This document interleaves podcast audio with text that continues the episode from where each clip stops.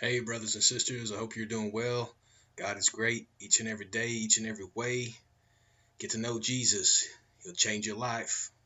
I had to come to you with this really quick report about the, uh, just cut through the chase. The entire political system is now pandering to the 420 community. They have now removed the whole premise about the medical cannabis. They're going after states that have medical programs and consolidating them into rec. So then you have to have a license to which you pay thousands of dollars for.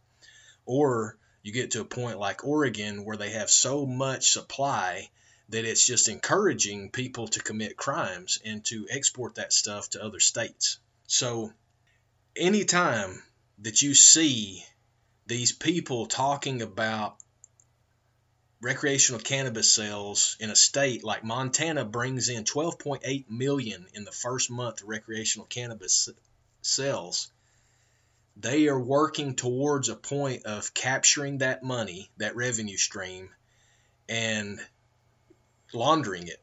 They're going to figure out a way to get it to their criminal buddies and they're going to split it up. They're not going to use this for anything helpful to the people. And this is why you have to watch these criminal politicians and their criminal network is because they are now trying to pander to the 420 community and trying to dictate what states do. We just saw a big report come out about Mississippi, and they have been trying to get Mississippi to pass uh, cannabis legislation for a while now. And the citizens of that state are just like, nah, we don't we don't really want to do that. We do not want to do what you're really telling us to do. And it's pretty astonishing what we're seeing because these states are being targeted and they're being targeted for destruction and it's conservative states. It's states that, you know, otherwise you just wouldn't really know about it.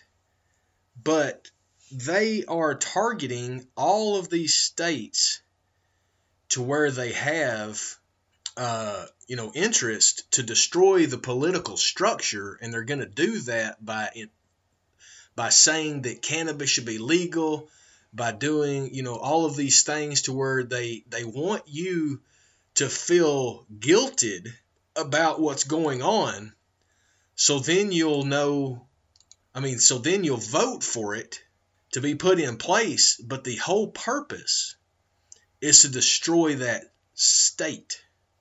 Like in louisiana where medical marijuana has been legalized but because of the policymakers slow playing it it's got high prices and now the black market is moving into that state. The drug dealers are moving into that state and trying to service the demand that is there.